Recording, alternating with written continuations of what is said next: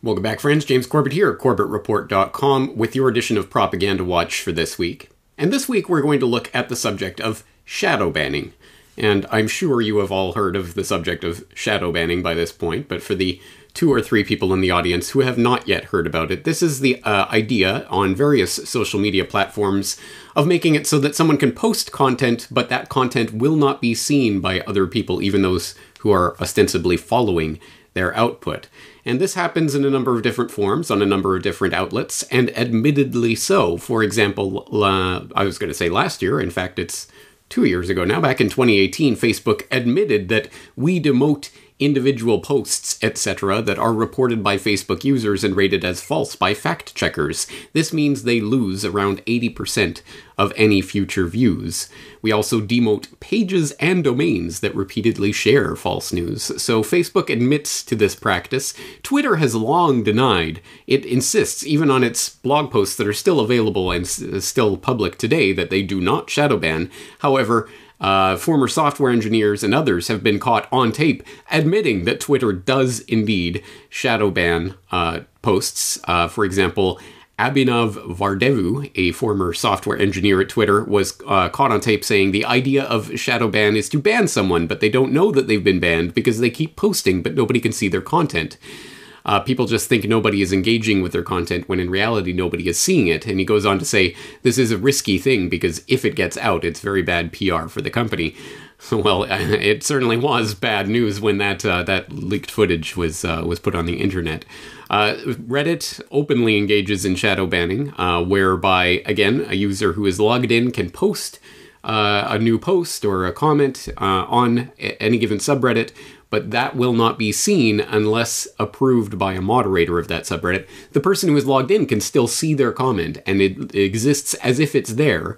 Um, but no one else, no one uh, will will be able to see it. So the shadow banned user can log out and then look and see that their co- comment isn't showing up to see that that's taking place. So, as I say, shadow banning is something that's taking place on pretty much every major social media platform these days, and YouTube. Oh yes, YouTube, GooTube, as I like to call it. Well, uh, in fact, we have this in from uh, Tim, a listener who wrote this email under the subject line GooTube. Hi, James. I've been a, a, huge fan for a few years. Thank you for all the well researched presentations. I realized today that it's been months since I've seen any of your content.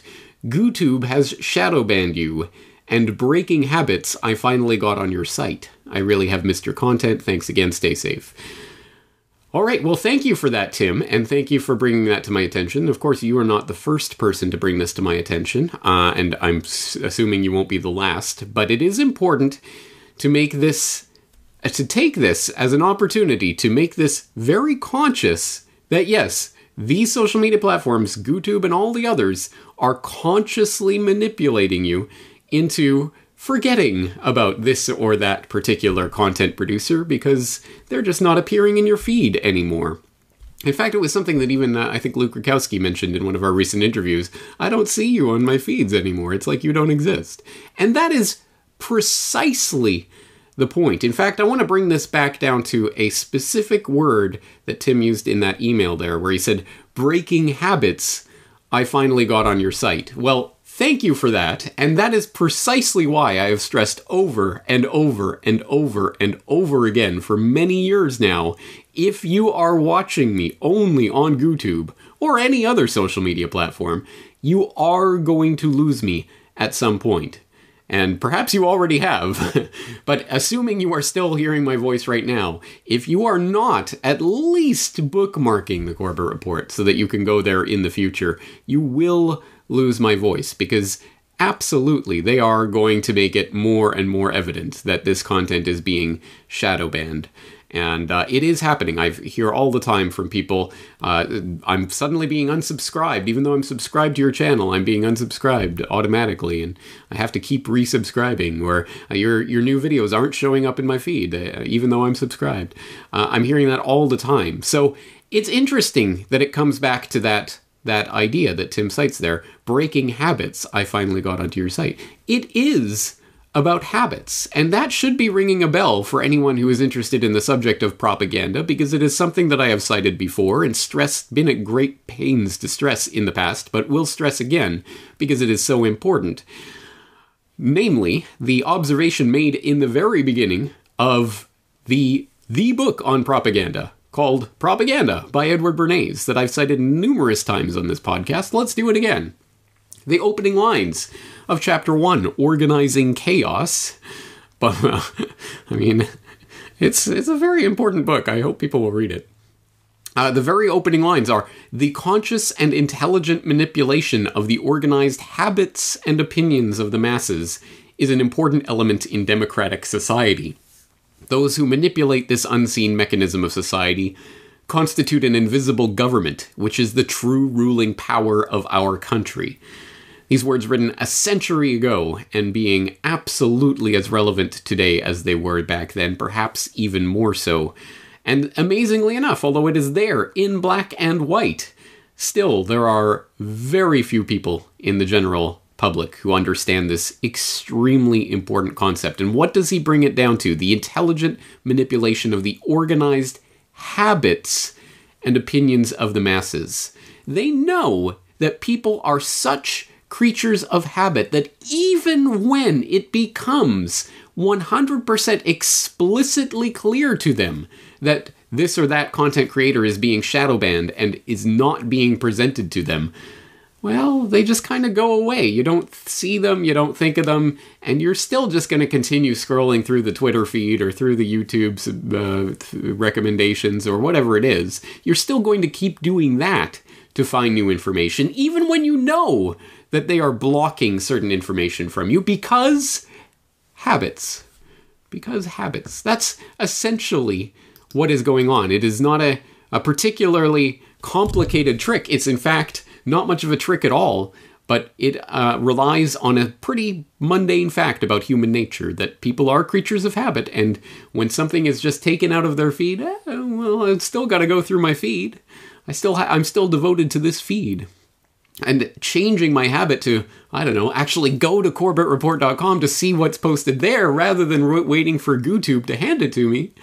Ah, I mean, I'm not making fun of people because I know that everyone only has a, a limited amount of time and oh, I don't want to add something new to my routine. But that's exactly the point.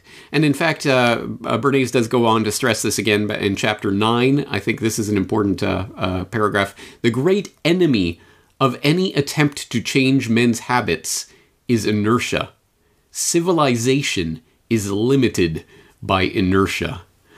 Uh, that again, very profound point and uh, very well put. Yes, inertia essentially is what is going to drive the alt media into the ground if the social media purveyors will have their way. Because eh, who wants to break the inertia? I mean, I've already got Twitter and YouTube and Facebook set up. I don't want to have to actually bother to check other websites or find a new way of collecting information. Ugh, that's so much work.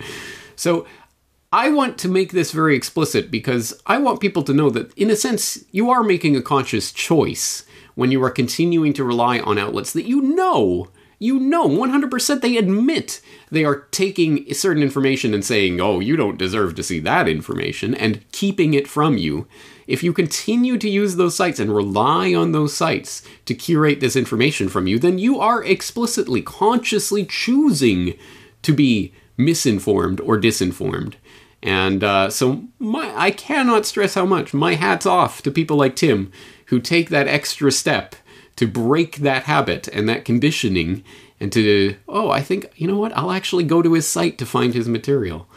I mean, that is an extremely important step. And don't don't underestimate that. The uh, the power of breaking a habit like that and forming a newer healthier habit is so incredibly important. And it really can be the difference between people being lost in the MSM disinformation bubble or escaping from that bubble. Because uh, the bubble is the the the bubble of uh, unreality of the past couple of decades where this kind of alternative information has been relatively easily accessible is coming to an end.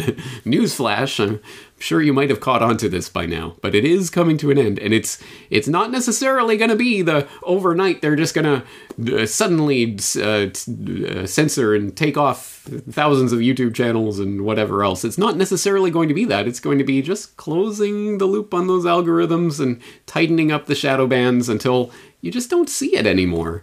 And you don't see it, you don't think about it. And you can't think about it. Think about that. That's going to do it for this week. James Corbett, CorbettReport.com.